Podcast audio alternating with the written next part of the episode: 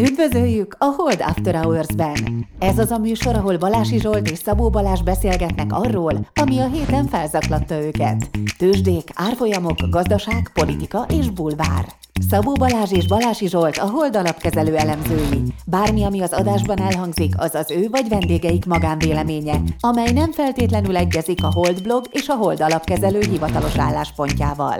A műsor szórakoztató célral készült, befektetési döntések alapjául nem kíván szolgálni.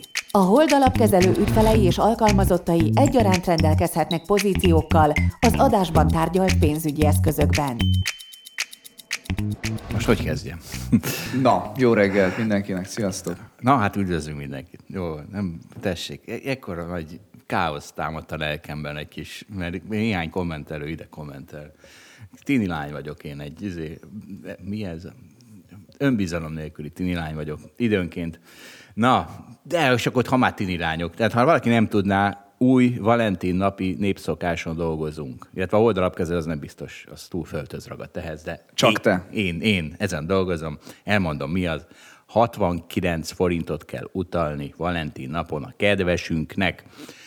Illetve nem, 69 forint az jelenti a szerelmet, 69 euró az a nagy szerelem, és a mindent elsőprő holtomigra, holtodigra az a 69 bitcoin. Fú, figyelj, ez az egész 69 ezés szerintem így elment ez a hajó 30 éve. még lesz 60, egyébként még lesz 69 az, és azért is raktam, az arra jutott eszembe. Én már nem hallok ilyenekkel poénkodni embereket. Mm, mert nem jó, nem jó közegben forogsz, azt kell mondani, nem vicces közegben forogsz. De a 69 bitcoint azt megértem, hogy a százassági ajánlat. És és most harmadáron, érted? Tehát ja, az, az egy évvel ezelőtt az izé, az 60 ezer dollár volt a bitcoin, most 20 ér is megkapom. Akciós, akciós, mindent elsőprő szerelmi vallomás időszaka van, kedves hallgatók. Ez Ádám, megint, megint bejelentjük Ádámot. Aztán... De most már tényleg. Hát, na jó, hát az, az, az, az várt ki a végét. Attól függ, hogy mennyit, mennyit ugatsz, mert, vagy nem, nem, attól függ, hogy mennyit uh, ugatunk. Vagy nem, hogy mondjam ezt szépen? Így jó, jó lesz. Csúnya volt, de ez van. Csúnya volt, de ez van. Na, szóval annyit, hogy mennyit beszélünk fölöslegesen, de szerintem, hogy most már beszuszakoljuk Ádámot, a zöld, a zöld acél embert. Na, de hát kezdjük is piacsal, hát izé, tehát óriási dolgok voltak. Tehát először is mindent, itt is mindent elsőprő volt. Nem két része is volt a hétnek. Hát majd válasz szét valahogy te, én a pénteki adatot látom a fontosnak. I- igen, de már nem is tudom én is, hogy mi volt előtte, de valami... Nagyon tök... erős munkerőpiaci adat érkezett. Igen, de várj, várj, várj, mert előtte Előtte, előtte meg talán, mintha a, a, a, már nem, én is tudom, basszus. Figyelj, figyelj egy-két napos mozgásokra nem kell adni. Az a kérdés, hogy már legalább adjunk akkor egy egy hónapos vagy két hónapos mozgásra, tehát januárban, meg február elején is alapvetően emelkedés van, de S&P 500 már 4100-4200 között mozog. És az a kérdés, hogy ez a Fed munkaerőpiaci adat, meg az erős beszerzési menedzserindexek, stb. azok megtörik-e azt a trendet, ami, ami van ebben a részvénypiaci emelkedésben? Sok, sok kérdés van, ne, ne egyszerűsítsük így le ezt a dolgot. Tehát én, én például tökéletesen megfejtettem, az a munkaerőpiaci adat, nem, az később jön. Na mindegy. Tehát, tehát az történt, hogy, hogy összeraktam a piacot. A munkaerőpiaci adatra ugye az, az miről szólt? Arról, hogy inflációs nyomás van továbbra is, és a, és a Fednek kamatot kell emelnie, hiába nem szeretni a piac, vagy valami ilyesmiről szólt. És akkor mi, mi a konklúzió? Föl kell menni a kötvényhozamoknak, ami megöli a kamaterzékeny részvényeket, tehát például a nasdaq de a value részvényeknek jót tesz, hiszen az elmúlt két hónap is a value részvényeknek. A value részvényeknek nem tesz jót, csak nem tesz rosszat sem, vagy annyira rosszat sem. Hát de azt tesz jót, hogy óriási boom van, gazdasági boom van. Tehát a munkerőpiaci adat az azt jelentette, hogy recesszió cancel. Bocsánat, így van, az jó tesz, hogy gazdasági boom van, az nem tesz jót, hogyha a Fed kamatot emel. De hát nem tud mit csinálni. Na mindegy, szóval megfejtettem, és de a piac cseszik úgy viselkedni. Tehát ezt nem értem. Tehát megfejtem, hogy kamatemelkedés, Nasdaq esés. Value föl, erre value le van, és Nasdaq föl van. Fél táncos hasonlattal. Ez, ez olyan, mint amikor hogy tökéletesen kitáncolom a zenét, csak a zenészek rosszul játszák, és akkor úgy mégis ilyen off-beat leszek. Na ez, a, ez, ez van most itt épp a piacokon. De mondom a, vagy mondom a, figyelj, mondom a konkordos egymondatokat, és akkor azokra reagálunk. Tehát a, a recesszió kancellálva van. YOLO long, ez nagyon jó. Tudod, mi a YOLO? Remélem tudod, mi a YOLO. Hát azt szerintem én tanítottam neked egykor. Biztos, hogy én tanítottam neked, mert én egy nagy YOLO csávó vagyok. Szóval YOLO, aki nem tudná, a YOLO az az egyszer élünk. Szóval egyszer élünk longban. Um, és do fight the Fed, ez nagyon vicces. Ugye a, a, amikor Fed put volt, tehát amikor a nagy emelkedés volt 2010-től 20-ig, vagy 21-ig, vagy mit tudom én meddig, addig folyamatosan a Fed nyomta föl a piacokat implicite. És e, akkor mindenki azt mondta, hogy don't fight the Fed. Tehát, hogy nem szabad a Feddel szembe menni, nem szabad sortolni a piacokat, mert a Fed úgy is jön, végtelen pénzt önt a részvénypiacokra, és fölmennek. Most mégis fájtolni kell a Fedet, mert a Fed szeretné lenyomni az inflációt, föntartani a kamatokat, mégis mindenki, azt, a, mindenki veszi a részvényeket. Tehát most ilyen do fight the Fed van, jó lólong van. Kevesebb makro, more price action. Tehát a makro, mert hogy itt recesszióba megyünk be, vagy valami ilyesmi, a, a, azt mindenki leszarja, és mindenki a price action a momentumra vetődik rá. Nem? Mondja ezekre valamit. És, ja, és akkor ezt befejezem ezzel. Képzeld el, hogy mi lenne a depresszió lenne. Nem, nem csak recesszió, hanem depresszió lenne. Az S&P 500 7000 lenne. Figyelj, először egy szubjektív megjegyzéssel kezdem. Én valahogy intellektuálisan nem tartom izgalmasnak azt a piacot, amikor mindenki azt lesi, hogy mit mond a Fed elnöke, meg hogy ezek a Fed döntéshozóknak most éppen abban a félmondatában mi van benne. És most egy ilyen piac van. Tehát, hogy szerda este beszélt a Fed elnöke, meg az még múlt héten, most, most tegnap keddeste is beszélt a Fed elnöke. Fél éve van akkor, ilyen, fél éve van hát ilyen igen, piac. igen, régóta nem szeretem. És hogy, és hogy ugye arról van szó, hogy amikor a szigorítás irányába tesz egy fél mondatot, akkor, akkor az rossz a részvénypiacnak, amikor a lazítás irányába, akkor meg jó a részvénypiacnak. És ilyen nagyon ilyen miniatűr dolgokat próbálunk kitalálni, miközben nem alapvetően értjük, hogy mi, mit akar a Fed. Nagyon szeretnék elkerülni azt, hogy hosszú távon tartós infláció legyen, és ők ezt ne vennék észre, és ne szigorítsanak rá legalább annyit. Másik oldalon persze nem akarják ők bedönteni a gazdaságot egyensúlyoznak. És ebben ez, ez az egyensúlyozásnak minden apró pici pontját figyeli a piac, és, és ez az, ami szerintem olyan, nem tudom, furcsa, nehezen kitalálható, stb. Tehát a, de, most a Feden múlik igen a, a, a, a nagy dolgok, de várj, várj, és ez nem, nem mindig az... van egyébként így, mert néha, néha a reálgazdaságon. És egyébként persze mondhatjuk, hogy a Fed a reálgazdaságra reagál, de mégis úgy látom, hogy a piac a Fedet figyeli, és a reálgazdaság is csak azért fontos, hogy aztán mit mond majd rá a Fed elnöke. De nem, Tehát nem valami ér... ilyesmi érzésem van, ez egy, de ez is egy szubjektív értelmezés. Nem és ér... akkor mond, mond akkor. Mi, mi, mi lenne intellektuálisabb? Tehát érted, most a, az, ebbe az az intellektuális... 2020 március, hogy összeomlik a világ. Van. Igen. Be fogunk-e csukni három évre, vagy mindjárt jön a vakcina? De az nem volt intellektuális, az tök könnyű. Az egy tök könnyű feladat volt megoldani. Tehát az, az, az volt a világ legegyszerűbb dolog. 2020-ban pénzkeresni volt a világ leg... Most tök nehéz. Hát ez, az akkor ez egy nagyobb intellektuális kihívás, nem? Nehéz, nehezebb, igen, Na, igen. Hát nem is trédelek abba, hogy az S&P holnap föl meg lemegy, mert, mert azt érzem, hogy ez kitalálhatatlan. Na de a lényeg az, hogy egyébként a részvénypiac, meg a kötvénypiac, az, az másképp értelmezi egyébként ezeket a potenciális jövőbeli világokat. Tehát a részvénypiac, én azt gondolom, mondjuk egy 4100-4200 közötti S&P, az nem extra drága, de azért inkább optimista. Tehát egyrészt az elemzők azt várják, hogy az earningsek, tehát hogy a profitok azok inkább szépen lassan, de növekednek. Nyilván az infláció is viszi, de nem csak, hanem, hanem egyébként van benne valamiféle átlagos növekedés. Tehát ez látszik az elemzésekből. És ugye a szorzók sem omlottak egyébként össze, attól függetlenül, hogy a nullás kamat másfél év alatt felment 5%-ra.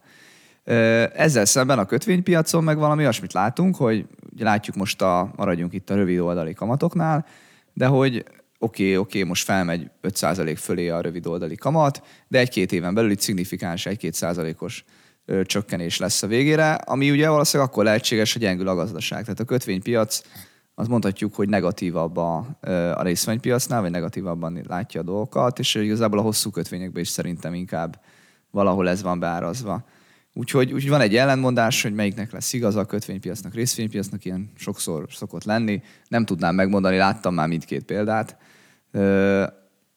Alapvetően tényleg nehéz piacnak látom itt, hogy most valaki Amerikában ezeket jól megtippelje. Mondok még egy mondatot. A New Yorki taxisofőr mondja, hogy hát a minden drága, de minden tele van. Ez a New Yorki gazdaság. De a, a magyar is. Tehát én ettől vagyok kiborulva, hogy ugye itt, itt fél éve készítjük fel a hallgatókat a recesszióról pozitívan rovatunkra. És erre én nem tudom. Tehát mintha, mintha elmaradna ez a recesszió. Itt nem, most mindjárt bemele megyünk két, két adatba, de hát mégis a legpozitívabb recesszióról a legpozitívabb az az, ha elmarad, azt hiszem.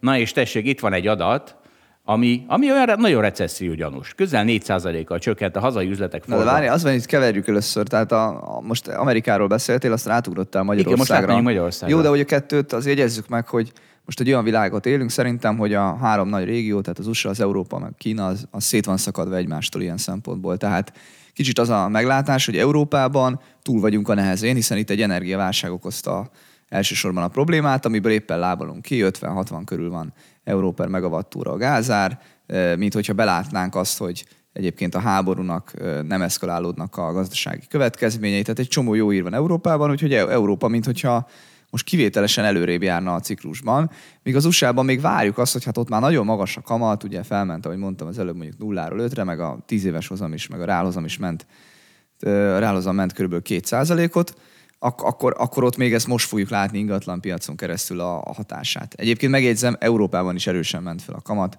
nulláról három fölé, ott is volt ugyanekkor a ráhozabb növekedés, tehát ez Európára is igaz, de ugye Amerikában ezt várjuk, hogy ez, ez, ez lassítja az egyébként még nagyon erős gazdaságot, még, vagy hát és fél éve is ezt láttuk, hogy egyébként ebbe a pillanatban még erős a gazdaság, és mindenki várja, hogy, hogy gyengül. És akkor, hogy ez hova esik le, ez, a, ez ugye Jó, de nem mindenki. Milyen mindenki? Tehát egy éve én azon limálkodok, hogy hagyjátok már ezt a hülyeséget, hogy a kamatemelés le, le, lelassítja a gazdaságot. Hát ez egy, nem egy hülyeség. Hát most ez nézd egy, meg ez, ezt a munkaerőpiaci adatot. Tehát érted, ez neked egy lassuló gazdaság. Hát ez egy lassú... Van ilyen ceteris paribus gondolkodás, hogy... Van ilyen ceteris paribus, csak hogy, az hogy lassabb, lassabb akkor, ha magasabb a kamat, és előbb-utóbb, tehát a másik az, hogy... De akkor ugyanott vagyunk, hogy vannak, van egy csomó hatás a gazdaságra, amiben ez a kamat, ez egy tök kicsi. Nem, van, egyáltalán nem kicsi. Hát a, munk, a pénteki munkaerőpiaci adat alapján tök kicsi. Majd mindjárt belemegyünk abba, de me, kicsit beszéljünk ebből a magyarról, mert aztán visszatérünk Na, mindegy, nem értünk egyet, nagyon nagy a kamat hatása, csak egyrészt... Csak várnak, nem látszik. Hát Ma nem látszik a munkaerőpiaci adatban, de egyébként látszani fog a gazdaságnak bizonyos szektorban. Most is látszik. Hát ha megnézed a ingatlan beruházásokat, vagy olyat, amik még közvetlenebben kötődik a kamathoz, akkor látszik. Jó, majd... Magyarországon is látszani fog, hogy a 18%-os kamatnál nem lesznek olyan beruházások, mint a 2%-os kamatnál, most mondtam valamit. Na nézzük, hogy mi, mi, mi az, ami látszik most Magyarországon. Tehát van ez a közel 4%-kal csökkent a hazai üzletek forgalma decemberben. Tehát a retail sales adat az borzalmas lett. Tehát 2008-ban, meg 2020-ban volt ilyen adat, hogy, hogy e, ekkora mértékű visszaesés volt a kisker adatban. És érdekes, hogy a, a használt cikk az az kilőtt, az 35 százalék, lehet, mindenki arra olcsóbb használt cikket vesz, de az, például az élelmiszer jellegű vegyes, az mínusz 10 százalék, mi az, ami még egy gyógyszer, ami még ment ebben a izében, de és az a vicces, hogy valójában csak reál recesszió van, tehát ami persze, ami mindig az, de tehát ha... A... Igen, tehát valójában csak reál recesszió van, csak úgy nézzük, hogy reál értelemben van recesszió, mert hogy azt, egy recesszióban azt vizsgáljuk, hogy darabra azokból a fogyasztási cikkekből, szolgáltatásokból többet fogyasztunk, vagy kevesebbet, az inflációval mindig korrigálunk. Zsolt. Igen, de jó, ez most megint ez a tankönyv. Nem csak, nem csak hogy tank... valójában csak rá recesszió van, hanem mi más lenne, érted? Hát, Tehát már megjegyzésed Például is. nominális. Például azért rendes recesszió, hogy az emberek kevesebbet költenek. De itt sokkal többet költenek. Tehát itt az élelmiszer... Hát inflációban mindig többet költenek. Nem, ez nem igaz. Ne, hogy... Nem mond semmit, nincs üzenete. Um, jó, oké. Na most itt van az élelmiszerbetek forgalma értékben, tehát a, a értékben kilőtt december. Tehát ennyit soha nem költöttek. De nem, hogy kilőtt, hát, hát mennyi? 500, az előző négy évben 520 milliót költöttek, vagy 220 milliárdot, most 650. Jó, Törökországban meg tavaly elköltöttek valamire Ezt egy értem. milliárd lirát, most meg kettőt, mert 100 infláció. Van, az emberek még olyan boldogok. Így van, és itt a volumen, a volumen az meg, az meg ilyen soha nem látott vissza, és ráadásul már 7 hónapja esik vissza volumenben. Na de az van, az van, hogy mást kell venni. Nem azt kell venni, aminek fölmegy az ára. Ilyen egyszerű. Nem az árstoppos termék. De élelmiszert azt nem kellene, ugye? Meg gyógyszert. Dió! A dió nem ment föl. Minden, és megnéztem, a diónak négyszer akkor az energiatartalma, mint a húsnak. Tehát, ha mindenki hús helyett diót teszik almával, akkor, akkor, akkor kikerülted a recessziót, érted? Vagy mi ezt, a, a, az inflációt? Mert diónak nem ment föl az ára. Na, az a fontos, hogy ne azt csinálni, mint mindenki, és akkor kikerülöd ezt a nominális vagy reál, reál recessziót. Persze, ha azt veszed, aminek fölmegy az ára, hát akkor, akkor megszívta. De jaj, a, a síelés is, mindenki síel. Jaj, én, és én is síelek. Olyan ideges vagy, holnap megyek talán síelni. Hát ezt nem hiszem el. Domboldalon fogok leföl csúszkálni internet nélkül.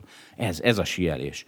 Na, és, és, itt van, és itt van egy másik adat, a szintén decemberi magyar a ipari termelés, ez 6%-ot emelkedett. A becsés az mínusz fél százalék volt, ehhez 6% emelkedés ami egy kicsit, tehát a járműgyártás az, ami nagyon húzta, és az meg egy kicsit kamu, mert ugye most lettek csippek, és akkor, akkor persze, hogy meglódul, vagy gondolom ez van mögötte.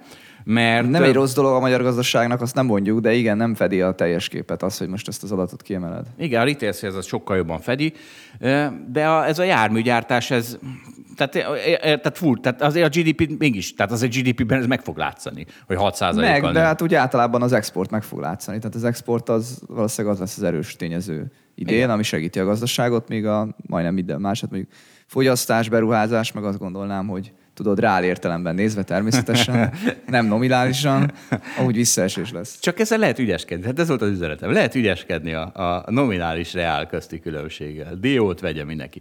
Na, Főleg 25%-os inflációnál ott egész nagy de a a dióban nincs. Hát érted, nem érdekel. Hogyha nem azt veszed, aminek 25% az infláció, hanem aminek nulla, akkor hopp, ott akkor gazdagabb lettél, akkor nem szegényebb.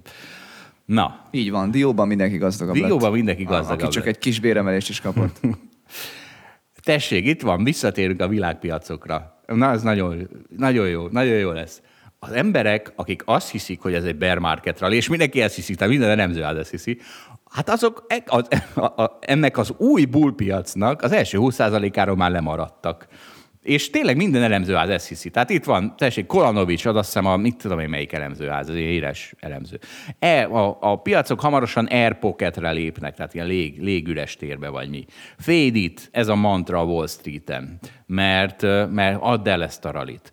A, a, mert hogy a recesszió kockázata az csak el lett tolva, nem megszűnt. Miközben emelkednek a részvények, mint a fene.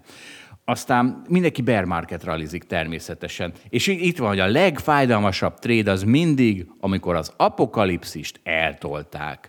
Mert, és, és nagyon vicces, és itt lesz egy konkrét ajánlás. A, az a, ez a rally, ami a legrondább inflációs adatra indult el október 12-én, ennek megfelelően valószínűleg akkor fog véget érni, amikor a legszebb peak Goldilocks inflációs adat fog jönni. Tehát mondjuk ilyen 0,1-0,2 százalék hó per hó, vagy, vagy izé, bérnövekedés a, a, a, amikor ez megjön, és itt még messze nem vagyunk, akkor, akkor lesz vége ennek a rallinak. És itt egy konkrét jóslat, ez még odébb van, azt hiszem, mert itt még olyan, infláció, még olyan inflációra utaló adatok jönnek, hogy az beszarás. És na jó, akkor térjünk erre, az, erre a munkaerőpiaci adatra. Summer of 69 van. Tessék. Mondtam, hogy lesz még 69, és ez most nem vicc. Mert a Summer of 69, tessék, ha valaki nem tudná, dime.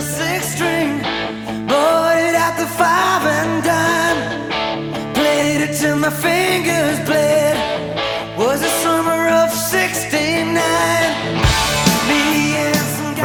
Te ismered, nem? Hát ezt mindenki ismeri. Jó van, akkor de nem tudtam, hogy mindenki ismeri. Minden rádió nyomja. Mindegy. Most, hogy bejátszottam, legalább megtudjuk, hogy Oroszország Putyintól el van-e tiltva Brian Adams, mert akkor a YouTube kiírja nekünk. És megnéztem, hogy miért van, a, a, tehát ugye mi- mitől van most Summer of 69, most is az Egyesült Államokban, ez a munkaerőpiac, amiről az erről beszéltünk, az ilyen 3,6%-os munkanélküliség van, ami utoljára 69-ben volt. Tehát, hogy, hogy ilyen, ilyen sokan nem dolgoznak, nem dolgoznak már nem tudom mióta, és megnéztem, hogy, hogy ugye ez a Summer of 69, ez azért ez a szám, ez azért ilyen nagy boldogságról szól, mert az volt egy nagyon boldog időszaka az Egyesült Államokban.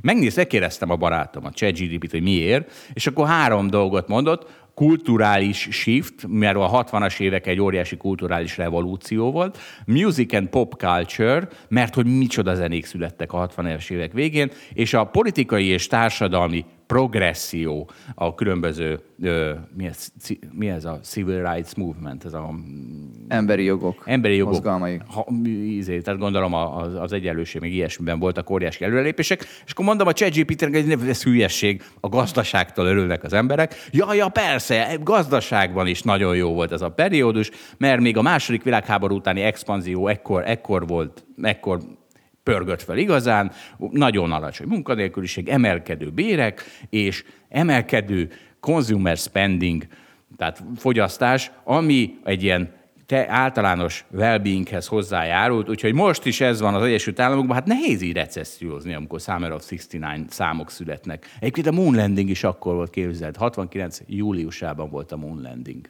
Igen. Ezért voltak olyan boldogok.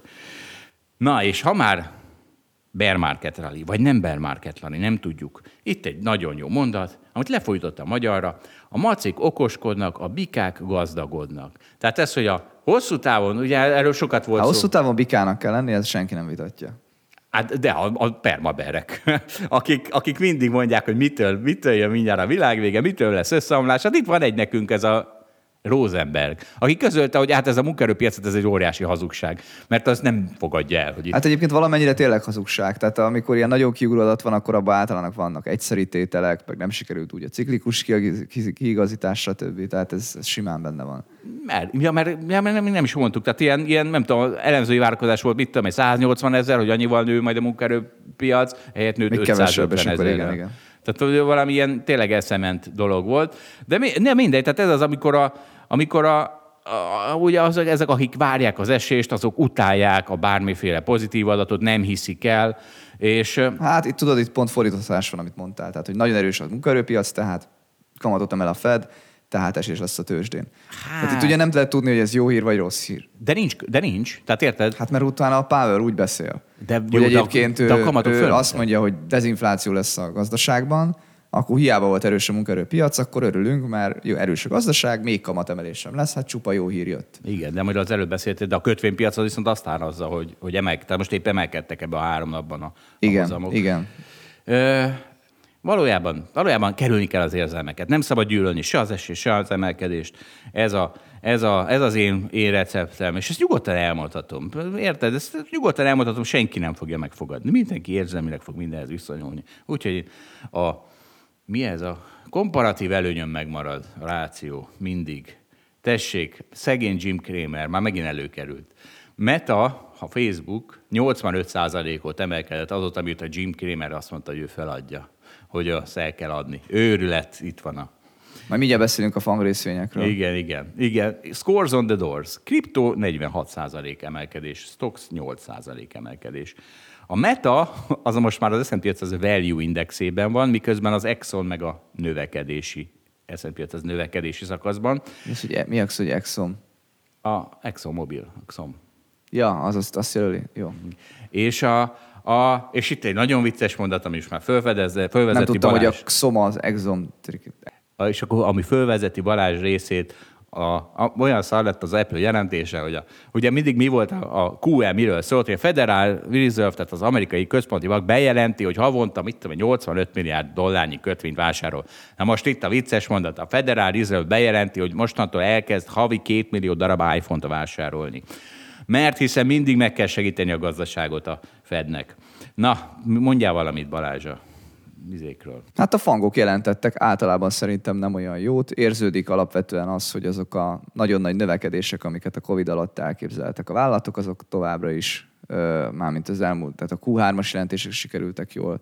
Ezek a jelentések sem sikerültek. Tehát érződik, hogy azok a nagy növekedési várakozások, azok nem fognak bejönni. Egyébként egyedül kezdjük a pozitív példával, hát a Meta ugye nagyon jót jelentett, bár a Meta azért is jelentett nagyon jót, mert már nagyon-nagyon mindenki a rosszat várja, hiszen volt egymás után 2021 novemberében volt valamikor a csúcson, volt közel 400 zárfolyama, és akkor a legalján meg volt 90 dollár is, tehát nagyon durva, negyedére esett ugye a Facebook. És ö, most egyrészt meglep, meglepően erős lett az árbevétel ahhoz képest, amit vártak, jobbak voltak az ők saját várakozásaik a következő időszakra. Ugyan a felhasználó számát természetesen nem tud nőni, mert már ha a fél bolygón ott vagy, akkor, akkor ott már nehéz, és Kínából meg ki vagy tiltva. De, de ugye az látszik, hogy a Facebooknak még egy helyről nőtt növekedése, az pedig az, hogy a, gyakorlatilag, hogy az adott reklámhelyre ugye mennyit fizetnek a, a, a vevők, tehát vállalkozások, vagy aki, vagy aki hirdet, és, és az jobban nőtt, mint várták.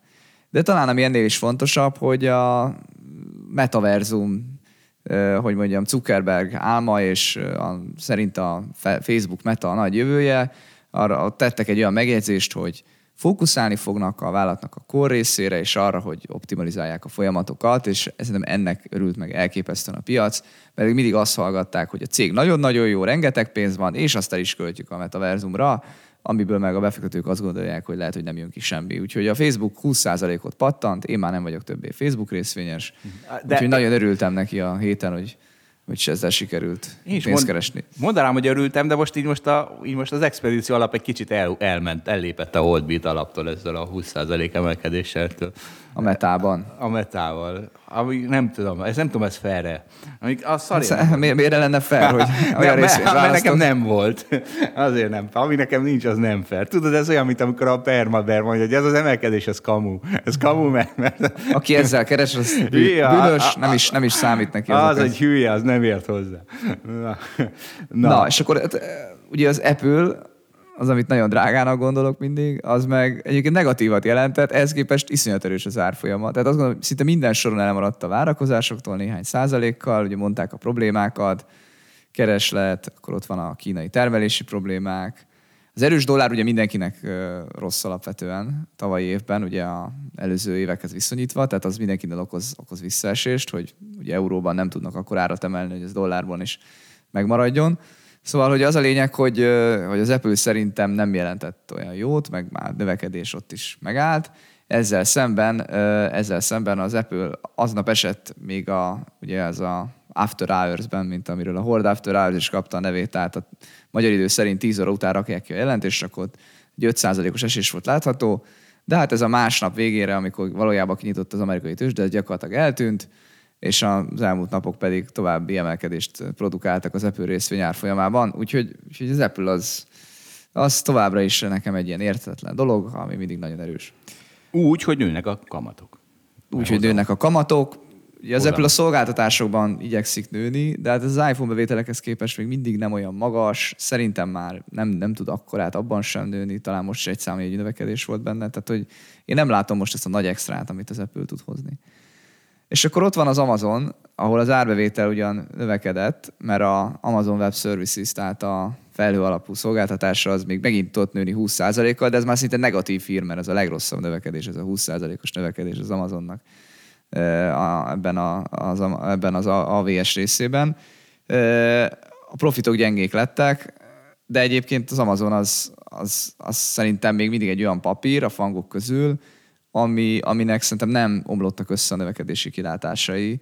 Tehát a online marketingnek a megállása, vagy az iPhone-oknak a további eladása, ez sokkal, sokkal nagyobb problémát okoznak a másik fang részvényeknek. Az Amazonban továbbra is látom a, a növekedési potenciált. Igaz, itt inkább egy profit gond van, mert az Amazonnak a nagy növekedései azok sokszor abba kerülnek, hogy egyébként egyre nincs profit, és ez a befektetőket ez nyilván zavarja. Volt már egy szép profit emelkedés itt az elmúlt években, ami hát 22-ben azért egy kicsit megtört. Jó, de tehát ezt tíz éve hallgatom. De másrészt meg a, a, ez is a legdrágább, gondolom, a háromból biztos, nem az Amazon? Hát, hogyha persze, hát, hogyha prá, paper erre néz, tehát az ár per profit szorzóra, igen. Tehát senki ne vegyen azért Amazon, mert ennek még nagyobbak a növekedési kilátásai, mert ez a legdrágább is ennek megfelelően. Hát én mégis azt gondolom, hogy jelen pillanatban a fangok közül az Amazon részvény a legvonzóbb. Azt lehet, de... Ja, oké, elmondtam. De persze, így van, amit mondtál, az fontos hangsúlyozni. Tessék, itt Nekem egy- is van Amazon részvényem. Itt van, hát nem csak diót lehet enni a kedves nyugdíjasok, avokádot is. 40%-kal estek év per év az ára. Ettől lesz lakásuk a haverjaidnak, Balázs, hogy bundás, a bundás kenyér arisztokrácia ellentetje, hogy, hogy, hogy, hogy, hogy érted, hogy, hogy már a minden csóró avokádos, szent, avokádos dió tehet, mert érted, a nominális béred nő, de ezeknek... Hát sosem ettem avokádót, remélem a barátaim most nagyon jól járnak, hiszen ők állandóan avokádót esznek, mint tudjuk. Így van. Egyébként lehet, hogy Magyarországon nem. Tehát az, a vicces, az, hogy, az, hogy a avokádó ára esik, az, az Magyarországon ugye ebben a agyon cseszett magyar gazdaságban, tehát különböző állami beavatkozások által agyon cseszett magyar gazdaságban nem jelenti azt, hogy Magyarországon is esik az avokádó ára. Hát ez van. Ö, te, és tessék, itt van. Na, még néhány mondat. Az, hogy pénzt veszítesz, az sokkal többet tanít neked, mint hogy pénzt csinálsz. Ugye ezt, ezt egyébként ez is megírta a, a, a Fekete Hattyú írója, a, a Taleb. a Taleb is Mindig megírta. a nevét. Igen. Megírta, hogy, hogy, hogy volt-e, van egy ismerőse, aki ki akarta adni azt a című könyvét, hogy hogyan veszítettem el az első egy millió dolláromat, vagy hogyan veszítettem el egy millió dollárt, és ezt senki nem akarta kiadni. Pedig, pedig Táleb szerint is, meg hát ez, tehát ez tényleg, abból tanulsz. Tehát, de azt nem akarja senki kiadni, mert biztos senki nem akarja elolvasni, hogyan veszítesz egy millió dollárt, de nem értik. És, és nem mindig, tehát mint látjuk, nem mindig tanít sokat, mert itt van a Retail Army, a Retail hadsereg visszajött, a mém megint mindenhova fölment a francba, Cathy Wood Arc Innovation rekord hónapot nyújtott a Tesla és a Roku-nak köszönhetően. Nem, nem tudom. mi 40 ot emelkedett Cathy Wood alapja, csak úgy jött ez ki, hogy a csúcson volt 150 az árfolyam, aztán leesett 30-ra, most meg 42, és körülbelül 5 év alatt nulla pénzt csinált dollárban. Tehát ez a 40 emelkedés azt gondolom még, Jó. még nem annyira örömteli a befektetők sokasságának, akik valószínűleg sokkal magasabb árfolyamon szálltak be. Így van, és, és, és menjünk tovább. De hát de tényleg visszajöttek a izék, a- az a mindenki. Elon Musk is visszajött. Hát a Közölte, Tesla hogy- duplázott gyakorlatilag, ugye? Nem tudom. A legesleg aljáról. akarod, de mindegy. A Elon Musk, és ennek megfelelően Elon Musk újra megjelent a médiában. Ö, 2030-ra a Tesla többet fog érni, mint a Saudi Aramco, meg az Apple együtt. És Ron Baron, ez valami csávó, aki, valami gazdag csávó, aki szerint meg 1500 dollár lesz egy Tesla részvény. Mennyi most egy Tesla részvény, Balázs? 200. 200, nagyon, az hétszerező. De az a baj, ezt bemondják, és aztán tényleg annyi lesz. És akkor itt fogjuk fogni a fejünket. Kurva életben, még fel is olvastuk. De megjelentek ezek. Meg, meg mit, mit jelent még meg? Itt van még Hát az valami. Apple meg a Saudi Aramco összeomlik, akkor lehet, hogy a Tesla Ja, csak így lehet elképzelni? Ne, Balázs, ne, ne, ne essél bele a régi hibádba. Ne essél bele a régi hibádba. Hogy a Ré- Tesla... régiben, már mi, hogy a, Hát, hogy a Tesla az, az, az, az, okos emberek azok negatívak a piacra. Így van. A macik okoskodnak, a bullok, a, mi van? A bullok pénzt keresnek. Várjál, hogy van? A macik okoskodnak, a bikák pénzt keresnek, gazdagodnak. Igen, így van. Na, de és miért, miért is megy a tech szektor annak ellenére, hogy izé, a chat GPT, hát ez beszarás. Tehát ez, ez lett ugye a legnagyobb. Soha, soha ilyen gyorsan nem nőtt semmilyen alkalmazásnak a felhasználása. 100 milliót elértek két hónap alatt. Ez a Korábban a TikTok volt a, a, a, a csúcstartó, de annak is, mit tudom, én, mennyi idő kellett, valami három, három, három év, vagy nem. Szóval, hogy annak kilenc hónap kellett. Igen, a ChatGPT-nek meg kettő hónap kellett. És, és tessék, Baidu bejelenti, az egy ilyen kínai, az a kínai Google, az a giga- kínai Google bejelenti, hogy neki is lesz egy chat GPT stílusú valami, Örninek hívják, puf, 13%-ot úrik az árfolyam.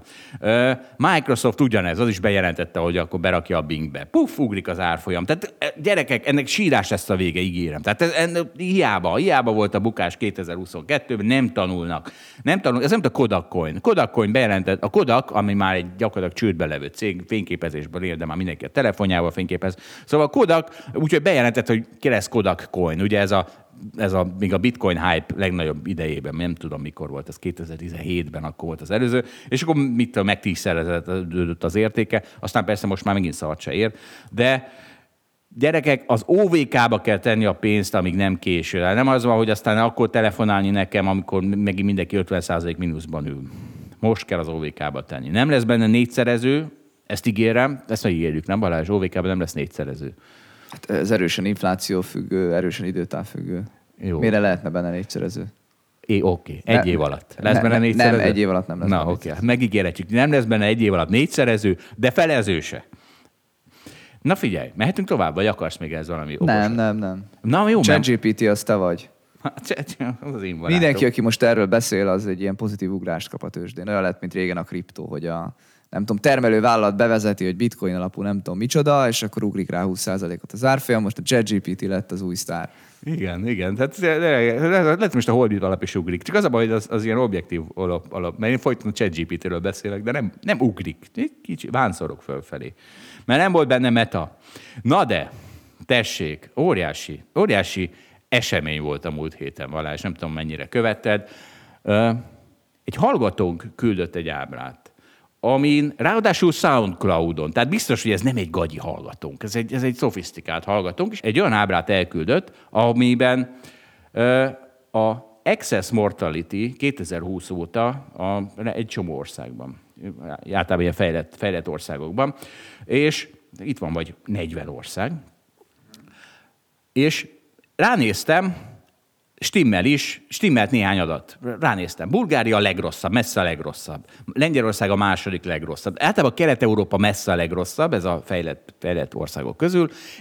Magyarország Kelet-Európa közepén van valahol. Tehát ebben az excess mortality-ben ebben nem olyan, ebben nincs, nincs nagy dráma Magyarországon. Így most már három éves időtában. És, és, de nem ez volt az érdekes, hanem az volt az érdekes, hogy a svédek a svéd, az, a, svéd, a svéd csillag messze a legjobb. Tehát torony magasan a legjobb ország excess mortality-ben, tehát az azt jelenti, hogy, ugye, hogy a szokás, tehát ahhoz képest, hogy ez a három év alatt hány ebbenek kellett volna meghalnia, hányan haltak meg. És ugye mivel volt a Covid, ezért ez most mindenhol magasabb, de a svédeknél a legkevésbé magasabb ezen az ábrán. És egy kicsit leellenőriztem a számokat. Meg ugye, meg, meg láttam, hogy, hogy sok helyen fönn volt, és akkor gyorsan kiraktam Holdblogra is, meg, meg a Facebook oldalunkra is. És az történt, hogy elkezdtek vitatkozni tehát velem nem lehet vitatkozni Svédországban. Tehát én a 2020-21-es Svédország... Nem, nem vitatkozom, adatot sem teljesen hiszem el egyébként. Vagy szóval... Erről lesz most szó. Tehát 2020-21-es Svédországból én PhD, PhD gyűjthetnék, tehát senki ne jöjjön nekem izével, népsűrűséggel, meg ilyenekkel, ezek hülyeségek. Ha, de, de mégis nem tudtam vitatkozni a, a, a kommentelőkkel, amikor azt kommentelték, hogy de hát ne, ők nem ezeket az adatokat látják. És valóban elkezdtem jobban belemenni, és kiderült, hogy valaki szerintem ilyen tehát nem találtam meg a forrását sehol ennek az ábrának, plusz a svédek valahogy sokkal jobb színbe tünteti föl, mint, mint valóban. És mert például az Economist is számolja ezt, és ott a svédek azok a skandináv országok közepén vannak. Tehát sokkal jobbak, mint a finnek, azokat nagyon verik, tehát náluk sokkal jobbak. A norvégoknál picit rosszabbak, mondjuk 10%-nál, és a dánoktól pedig kikapnak, de a dinamika az, hogy valójában egy év múlva már valószínűleg a svédek lesznek a legjobbak. Ugye, mert Svédországban mi történt az első hónapokban, amikor 2020 márciusa volt, akkor volt nagy excess mortality, de azóta folyamatosan jön le.